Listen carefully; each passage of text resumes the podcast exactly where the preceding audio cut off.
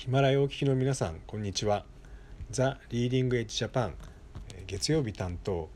名古屋で税理士をしております西浦です。どうぞよろしくお願いいたします、えー、まず今日は、えー、セミナーの告知をさせてください、えー、私たちザ・リーディング・エッジ・ジャパンが今こう全国ツアーって言っていいぐらい、え全国各地で、えセミナーを開催しております、え海外販路拡大大作戦。えー、ということで石田和康特別セミナーということで、えー、どうやって個人がゼロから海外とつながるかということをテーマに、えー、本当に全国ツアーを開催しておりましてで、えー、まず近々のセミナーがですね今日この後今日すぐこの後ですね8月12日月曜日14時からなんですけども大阪の方で開催いたします。えー、大阪市立中央会館の会議室4というところで、えー、セミナー開催予定です。えー、参加費は無料、えー、でセミナーの後の懇親会もあります。えー、全国で今セミナーをやってその後必ずこう懇親会を開いてるんですけどもこの懇親会が本当にあのいろんな方海外に興味があってあったりもう実際に海外と取引をされている方々だったりいろんな方がこう参加されて本当に大盛り上がりな懇親会になります。なのでぜひこうセミナー懇親会セット的な、えー、イメージでご参加いただければいいんじゃないかなと思います。大阪今日盛り上がりそうですよね。それから次に、その次がですね8月20日火曜日。火曜日なんですけど8月20日の火曜日なんですけども、今度は仙台の方で開催予定です、会場がエルソーラ仙台の大研修室ということで、こちらで18時半からセミナーを開催予定です、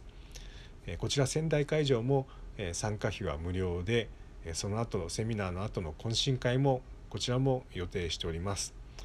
えー、こういった形で私たち今全国でセミナーをやっておりますんでお近くの方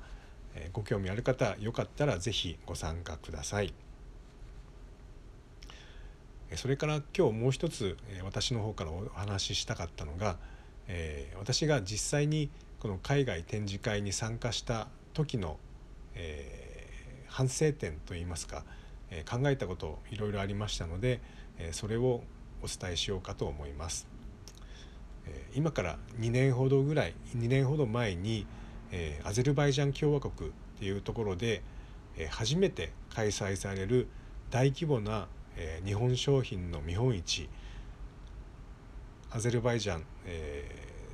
地酒和食エキスポっていうところことがあったんですけども、えそちらに参加した時ですね、え、私が出展しまして、えその時の状況のことをいくつかお話ししたいと思います。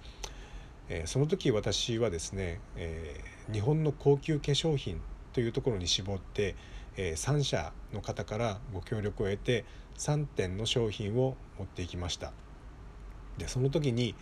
えこういうことを事前準備やっておいてよかったなと思ったことまた、えーと、こういったところをもっと深掘りして準備しておくべきだったかなってことなど良、えー、かった点反省点ありましたので、えー、そのことについてお話ししたいと思います。えー、まずその展示会海外展示会の出展目的ですね、えこれをどういう目的で出展するか、え主に2つに分かれると思うんですけど1つがこの情報収集とか市場調査を目的にやる場合とえもう一つが本当に、え商談の場、えその商品を売り込むっていうふうなことで、えやる場合と2つに分かれると思います。でそれぞれ準備のポイントがあると思うんですけどその情報収集とか市場調査っていった時にはですねやっぱりそのアンケートなどをこう事前準備しておくとかその持ってった商品を実際に現地でそのバイヤーさんとか来た方にえ触ってもらい使ってもらいっていうようなことをこう動画を撮っておいてどういう反応を示すとかっていうようなことをこう取りだめておいて、えー、やっておいた方がいいかなっていうふうに思ったりします。でそれと、えっと、商談の場として行かれる場合なんですけどこちらの場合はですねもう想定問答これはもう絶対やっておかなきゃいけないなっていうふうに思います。えー、海外の方日本人ではこう思いつかないようなとんでもない質問をこうどんどんどんどん投げかけてくるんですね。えー、なんか中にはこう次から次にこう質問されてなんか堂々巡りの全問答みたいになっちゃったりする時もあったりするんですけどそういった時のためにですね本当に、えー、頭の中で、えー、こういうこと聞かれたらどうだろうこういうこと聞かれたらこういうふうに返そうっていうのことをもういろんな人と、えー、Q&A の想定問答を実際にロールプレイングでやってみるとかそういったことをあの事前にやっておいた方がいいかなと思います。多分それでもさらにその上を行くような、ね、質問が来ちゃうような気がするんですけどやっぱりそういう準備をしておくかしておかないかっていう時にその当日の、えー、当日臨機応変に対応できるかどうかっていうのが変わってくるような気がしますね。えー、それから事前準備のことなんですけどもこの出店する商品の説明資料とかえーと、あと目を引いてもらうための目を引くための、えー、チラシですとかカタログとかパンフレットとかっていうのはこれはもう絶対必要ですよね。えーと、見てもらっただけではやっぱり、えー、見て口で説明しただけではぱり印象に残らなかったりとかっていうのもありますんでその事後のためにも、えー、そういった準備は必要になります。あとは、えーと、そのブースの装飾ですね。えーと、ブースの装飾、えー、どうやってやるかっていうふうなところなんですけども、えこれはですね、え工夫次第によってこのそのブースの装飾品ってハンドキャリーで持ってったものでも十分対応できるんじゃないかなっていうふうに思います。えっと、見栄えを良くするっていう工夫はいくらでもできると思うんですよ。えっと、私がやったのは、えっと、実際にその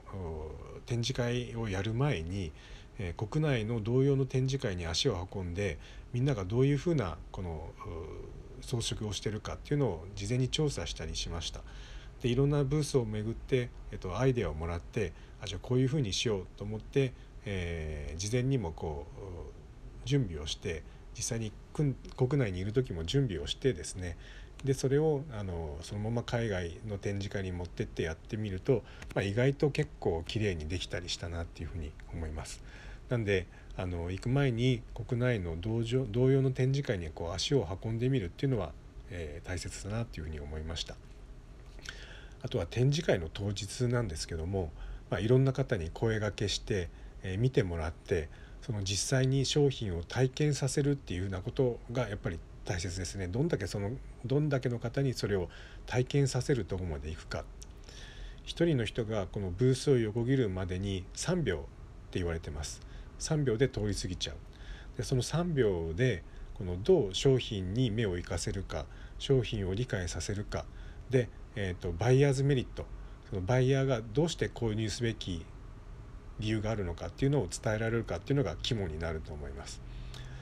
私が持ってった高級化粧品っていうのは高品質高機能で安全安心で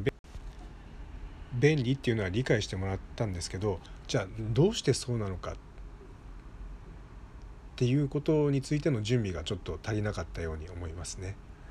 はい、だからそこはえ、より一歩突っ込んで説明できるようなことを考えておかなければいけないと思います。そして、えーと、中にはこう散々話をしておきながら結局帰って結局去っていこうとする人も多々いるんですよね。でその時にあ話したけどダメだったか残念だなではなくてこう笑顔でですねあじゃあ今回は買わないんですよねとその買わない理由を知りたいんですっていうふうに一歩踏み込んで聞くことって大切なんじゃないかなと思います。買わない理由っていうのをどんどん聞いていくとこれを積み重ねていくとですねなんか取り組むべき課題が見えてくると思うんですよ。なので、えーと、買わないじゃあさようならではなくてどうしてなんですかっていうようなことをもう、うん、一歩踏み込んで聞くこれ大切だと思います。あと展示会終了後なんですけども実際については実際はここが勝負ですよね。その来場者に対してコンタクトを取り続けてカタログの送付とか見積もりの作成とかで実際に具体的な取引条件をどういうふうにこう提示できるかっていうようなことが、えー、あらかじめこう用意しておいて具体的なイメージがないとなかなか取引までには及ばないシビアな値段交渉もありますしこういったことをえー、事前にいろいろ準備しておく必要があると思います。